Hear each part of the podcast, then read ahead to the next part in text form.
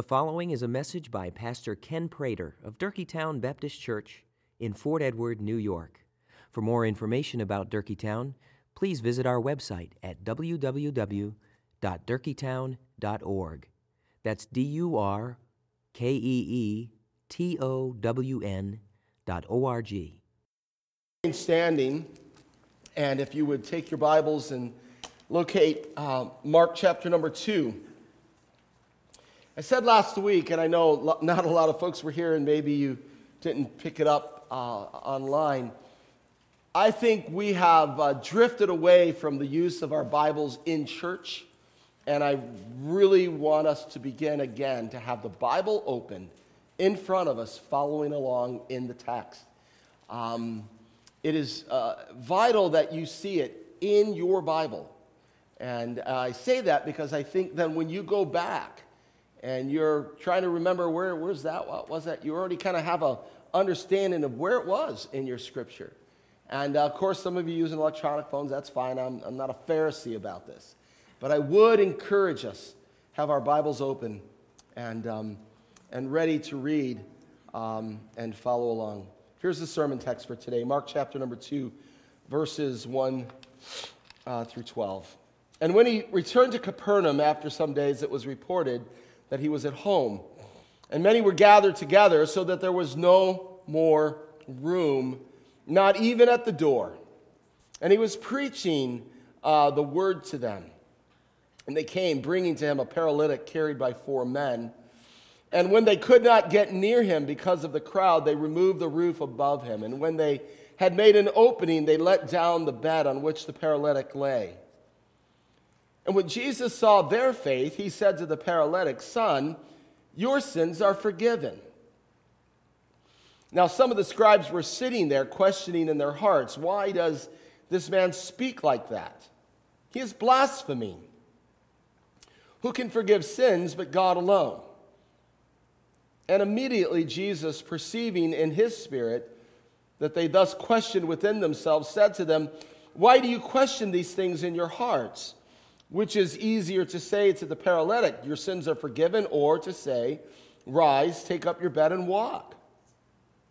But that you may know that the Son of Man has authority on earth to forgive sins, he said to the paralytic, I say to you, Rise, take up your bed, and go home. And he rose and immediately picked up his bed and went out before them all, so that they were all amazed and glorified God, saying, We never saw anything like this. The word of the Lord. Now may the Lord direct our hearts to the love of God and to the steadfastness of Jesus Christ. Amen. Please be seated.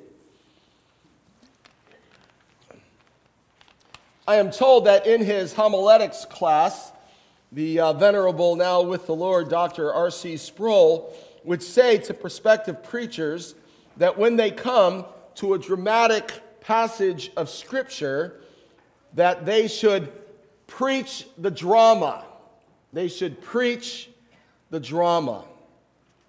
Well, what we have before us in Mark 2 is a very, very dramatic passage. And uh, many will assume the drama is found in the four men who carried their paralyzed friend up on a rooftop, cut open the roof, and let their friend down by a rope so that he could be healed by Jesus.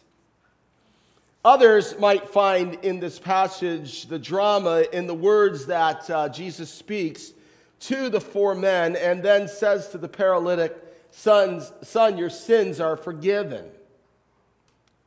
You know, others might uh, be drawn into conflict and find the drama in the conflict between Jesus and the scribes when they accuse Jesus, at least within their hearts, of committing blasphemy.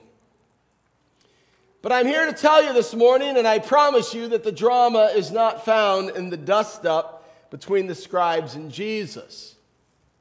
And the drama is not found in the words that Jesus even says to the paralytic son, Your sins are forgiven. And the drama is not certainly in the roof being cut open and the guys being let down, as exciting as that might be uh, if you were in the room that day.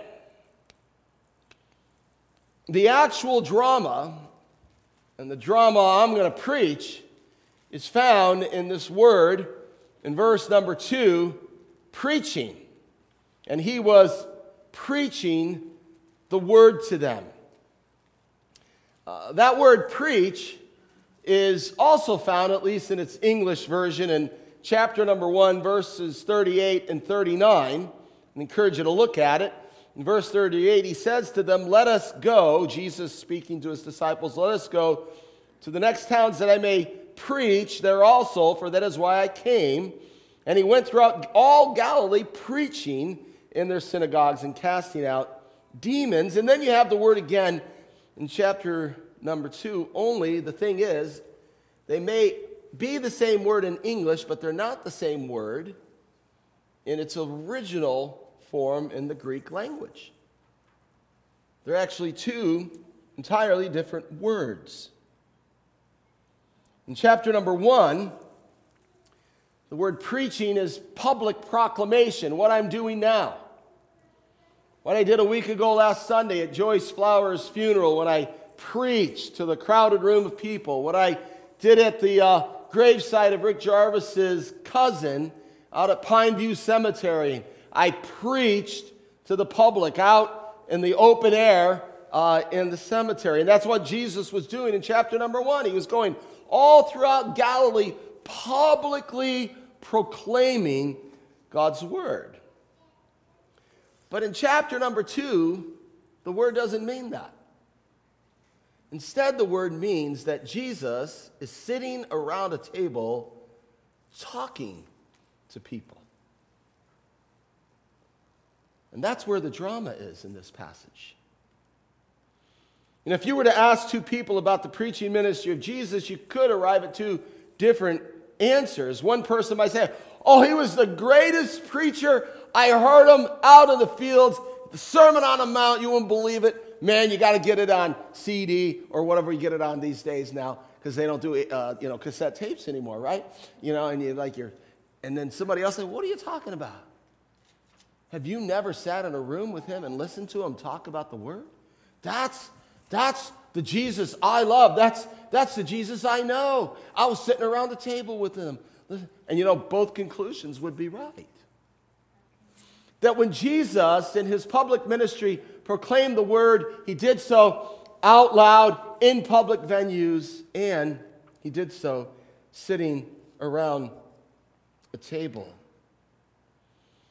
I know it's not obvious, or at least it doesn't appear to be obvious.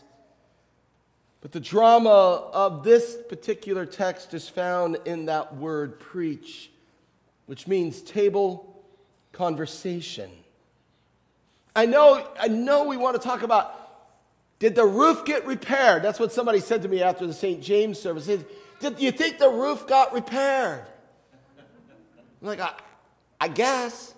Like, it, it would have been cool if Jesus did a double healing, like paralytic, rise, get up, roof, you know, close up, be healed. You know, who, who knows? But it doesn't matter. The main event is that the fullness of deity and bodily form is sitting around a table in a crowded room of people and he's talking to them. He's having table conversation. And it's easy to run past something like this. But all of the other action taking place in that text is predicated on the fact that Jesus is sitting at the table, the Savior of the world, the one whom angels worship, the one that the Magi sought after, was sitting around a table having ordinary conversation with ordinary people in a rather ordinary village. That's the drama. In his commentary on the passage, New Testament scholar Kenneth Wuest writes this Our Lord thus spoke to the crowd assembled in a conversational tone. The beauty of his voice, the charm of his manner, the tenderness of his love, and his countenance must have come to this weary, sick group of people like a breath from heaven.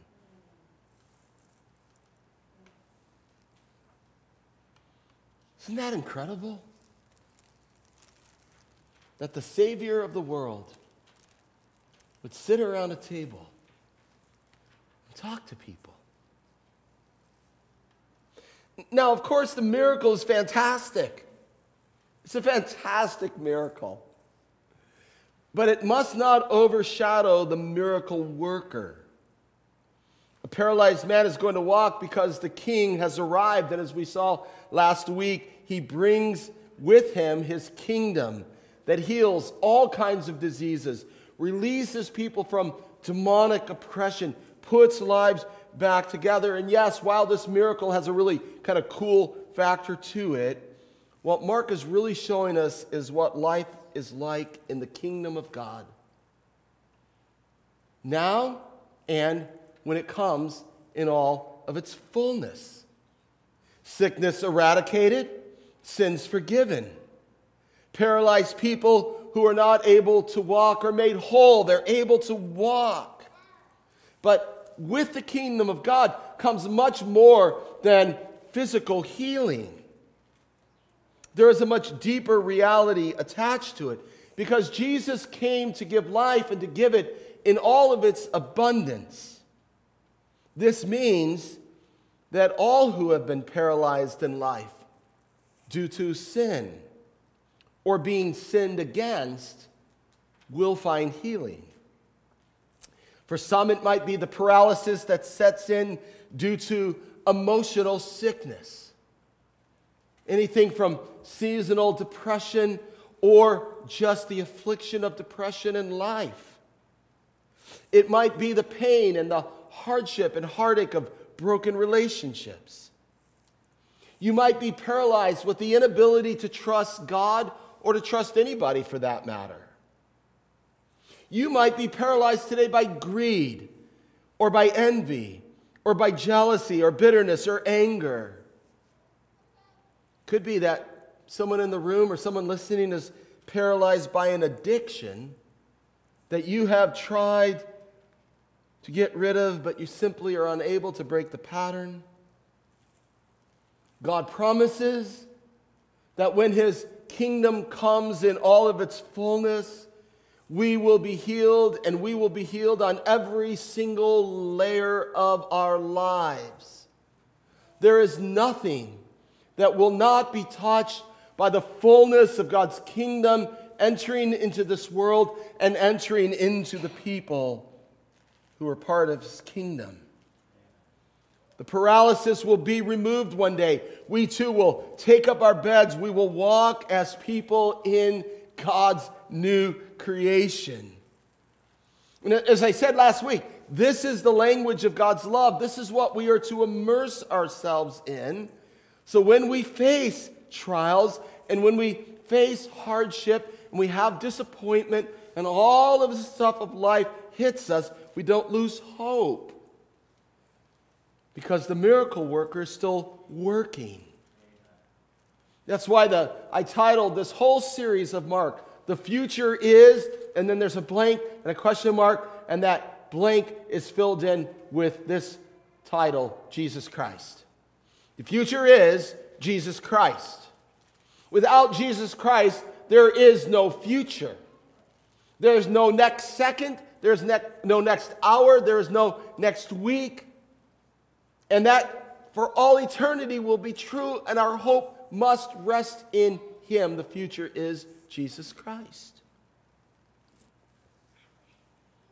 And as important as the hope of a glorious future is, we also find in this text the hope in the truth that we are being healed in this present moment because our sins are forgiven. Our sins are forgiven. And who has the authority to forgive sins? It's the guy sitting at the table talking about the Word of God. Again, that's where the drama is. Can you imagine you're sitting in that room and you're there, you've heard about Jesus, he's healing people. Oh, I gotta see this guy somehow. You get a ticket, you get in the door, right? You know, and you're in there and you're piled in, and then you find out, oh, wait a second, there's something else going on. He says he can forgive sins. Now, I know for us, Christians, And a lot of us have been church our whole lives, and all we've heard our whole lives is that God forgives us our sins. And when we hear that, it doesn't, doesn't really hit us. Doesn't really hit us. But if you were a Jew sitting in that room and you have spent your whole life going to the temple or bringing your sacrifices and being told that forgiveness comes through the sacrificial system until Messiah comes, and then suddenly somebody says you can be, your sins can be forgiven, I have the authority to forgive you of your sins, that's going to cause your head to jerk. That's called a worldview collision. What you have been told your entire life suddenly now is being challenged. The guy at the table is saying that he has the authority to forgive sins. Now, we need to look at this and we need to be very deliberate as we look at it because I want you to hear what Jesus says and I want you to see to whom it's being said and I want you to see why he's saying it.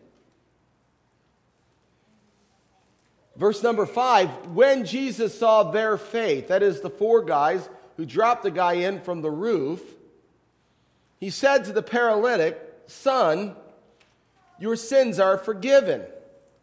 Now, we might think that at that moment, Jesus might have just said, Rise, take up your bed, and walk. But the sequence of the order of events in this miracle incredibly important in order to understand what the purpose Jesus has in mind. He sees the faith of these four men. He says, Son, your sins are forgiven. In the room are legal experts, that is, scribes. The law of God was their course of study. And they're sitting there and they hear this, and that's that worldview collision. And they begin to question in their hearts, verse 7 why does this man speak like that? He's blaspheming. Who can forgive sins but God alone? In verse number 8, we're told that immediately Jesus perceives this. He perceives in his spirit that they thus question with themselves. He said to them, Why are you questioning these things in your heart? I would love, I would absolutely love to be able to say right now, Zebnai, why are you thinking what you're thinking? But you know, I can't do it. Why? I don't know what Zebnai's thinking. I'm sure he's thinking, Pastor Ken is the most amazing preacher I've ever heard. He might also be thinking, how much longer is the guy going to go? I'm hungry. But we'll take the better one, right?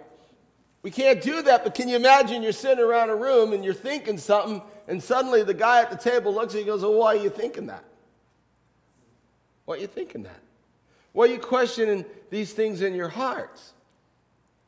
And then he poses a question Well, which is easier to say to the paralytic, Your sins are forgiven, or to say, Rise, take up your bed, and walk? Now you tell me, which is easier? to say to somebody in a wheelchair, your sins are forgiven, which they don't have any evidence of, or to say to somebody in a wheelchair, get out of your wheelchair and walk, and they get up and they walk, which is easier, right? Which requires proof. Proof is required if I say, rise, take up, you know, your bed, or get out of your wheelchair and walk, and then if he doesn't, we got a problem. So Jesus has set this up nicely, hasn't he? By saying, first to the paralytic, your sins are forgiven. The scribes now are questioning, is he a blasphemer?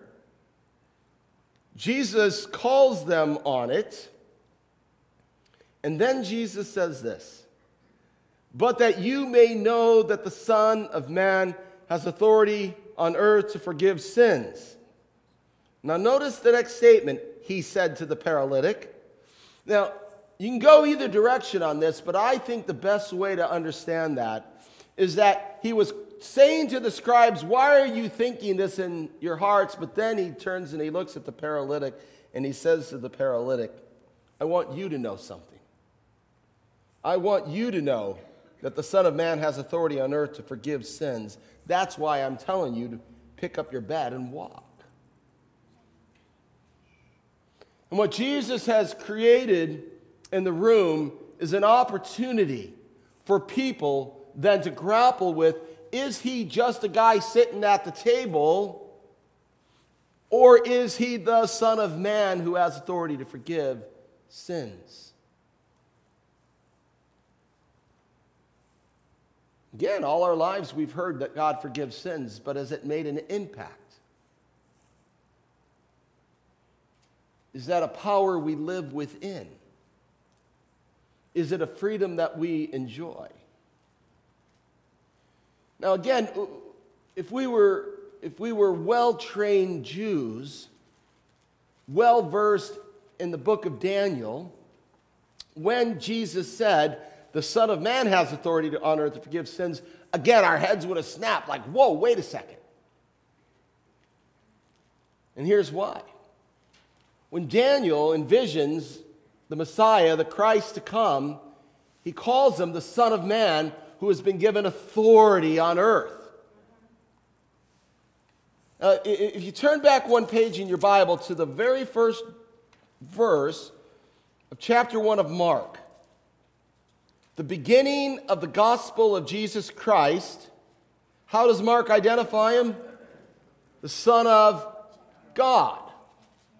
But here in chapter number two, Jesus calls himself the Son of Man. And we're not going to take the time with it now, but we are going to be taking time with this to understand that the way we mostly think about it is wrong. We think about the Son of God as being a claim to deity, and we think about the Son of Man as being a claim to humanity. It's actually the opposite. Because when Jesus says the Son of Man has authority to forgive sins, what he is saying is that the long awaited Messiah, the Christ that Daniel envisioned, has come to earth. And when he comes to earth, he not only can make paralytics walk, but he brings with him the power of forgiveness and the authority of forgiveness. Now, if in the next moment the paralytic doesn't get up and walk, we have no salvation. It's just a guy at a table. But Mark makes this very clear in verse 12. And he rose and immediately picked up his bed and went out before them all, so that they were all amazed and glorified God, saying, We never saw anything like this. Now, here's the problem. What do you think they were talking about right there? We never saw anything like this.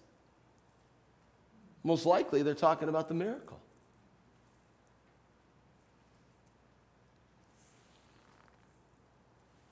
And this is one of the things that churches struggle with today.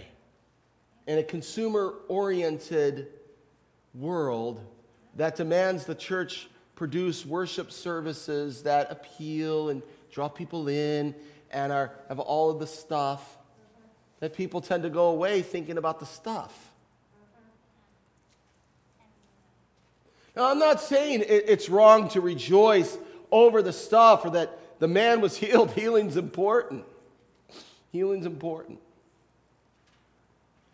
But what I hope you see today, and what I hope makes a dent into our lives today, is that we never saw anything like this. A man who was willing to sit at a table with common, ordinary people, and that man being the Son of the Most High God, the second person of the Trinity, who came to earth to be with sinners so that he might save them from their sins. I hope that will make a dent into our lives today.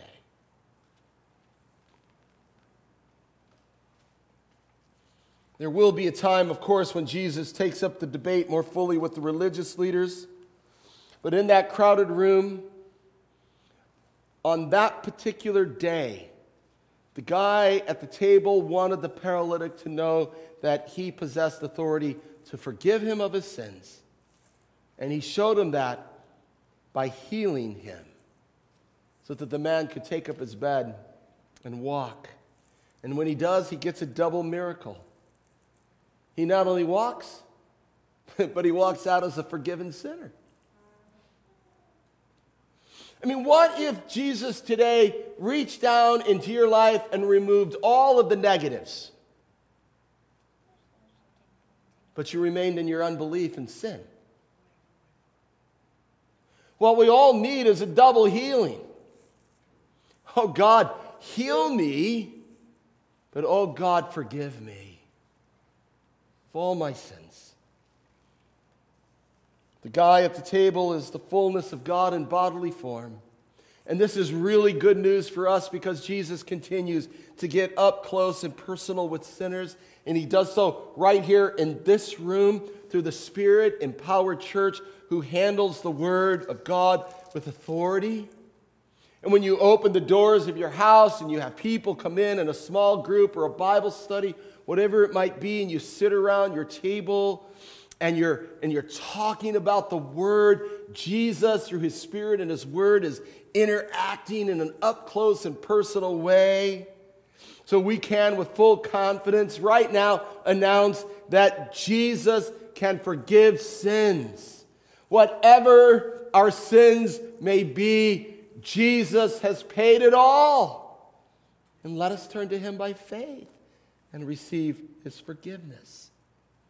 The kingdom of God in power and present in Capernaum that day, present here among us today. You know, we, we don't have to wonder, oh, what would it have been like? And if you want to go up and cut a hole in the roof, fine. But we're going to make sure you fix it at your cost. That's not what we're after. We don't have to sit up and think, what would it have been like? Because the kingdom of God has arrived. It is present among us. And all we need to do is with zeal and fervor open our lives to us, to our homes and our church, to one another, and to people that need to hear of the good news of Jesus Christ. And as we do that, then let us pray that people respond and that people crowd into the spaces we've opened up. But I need to send out a warning very quickly from this text. I want to warn us against adopting scribal tendencies. Scribal tendencies. And it's important to be clear on this point. The scribes were not wrong in what they said to Jesus.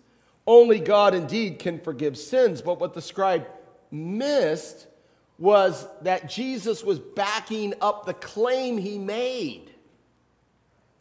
And the reason they missed it because they had already assumed who the Messiah might be or what he might be like, and Jesus wasn't fitting the mold. That's a scribal tendency. To say, oh, God can only work this way, or God can only work like this. And we take God and we stick him in a little box. You see, the warning is clear. There is a way to exist as a church that misses Jesus altogether. Do you, do you, I mean, do you actually think that could be true of us? Of the Durkeetown Baptist Church? With all of its rich history? That we could be existing as a church and actually miss Jesus? Yeah, you better believe it because scribal tendencies take hold rather quickly and easily in a church. There is a way to live and practice the Christian faith that misses Jesus altogether, no matter how righteous we may appear on the outside. Those scribal tendencies of self righteousness, harsh judgment, criticism of others proud, cold, religious professionalism. Well, we come to a text like this, we'd rather we'd really better examine our hearts and see which side of this table are we on. Because the guy at the table is still talking. And he says to his church sometimes, Hey, I'm on the outside knocking on the door. Would you mind letting me in my church?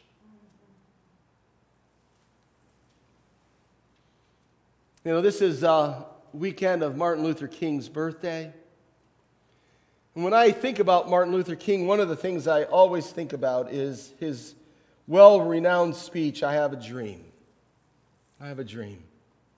And the reason is um, because I too am a bit of a dreamer. I dream of a church full of people eager to sit around a table and learn God's Word. Brian Herrick and I have been working hard over the last number of weeks, maybe a month, to prepare a teaching series for the church from the book of Colossians for our spring adult quarter. I dream of people sitting around a table, the room full of people eager to learn about the supremacy of Jesus Christ from the book of Colossians.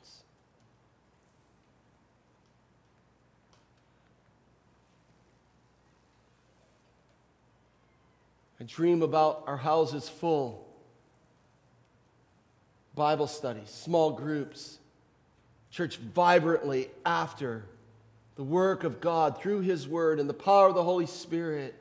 But that dream then moves out. It moves out into the lostness of this region.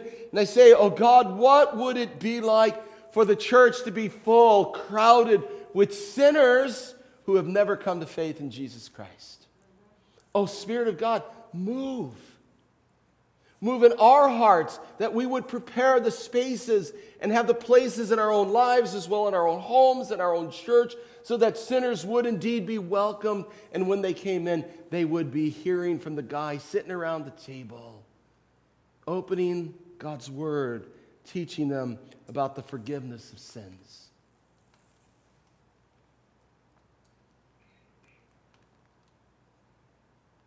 Early this morning, I was reminded of a line from a hymn that I pray over often. The line simply is this Shed through our hearts thy piercing ray, our soul's dull slumber drive away.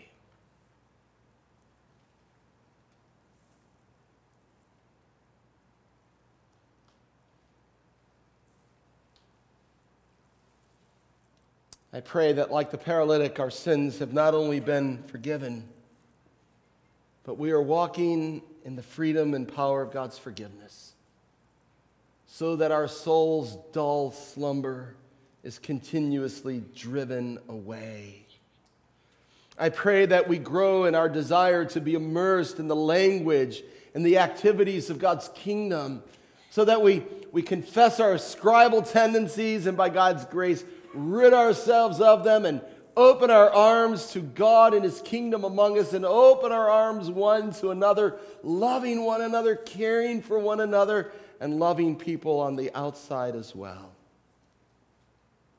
Well, we get to take this matter up again next week. When once again we're going to see the fullness of God in bodily form sitting in a house, having table conversation with real sinners with real sinners. The well pleased Son we talked about last week is still pleasing to the Father as he heals a man of his paralysis and announces that sins are forgiven. No wonder people were amazed and glorified God, saying, We have never seen anything like this. And I pray that you will see it clearly today. And if you have never come to a personal faith with Jesus so that your sins are forgiven. Talk to me afterwards. And let me share with you more clearly what does it mean to have sins forgiven. Father, we thank you for your word to us this day. Oh God, we are so, so very, very grateful for it. Thank you for Bibles open and hearts uh, m- moving towards your word and faith that is being engaged. And oh God, I pray that you would forgive us of our scribal tendencies. Forgive us for focusing on the minors instead of seeing the major thing that you are doing in your kingdom work this day. And now, Lord, we rejoice as we sing that you save, that you, Lord Jesus, save.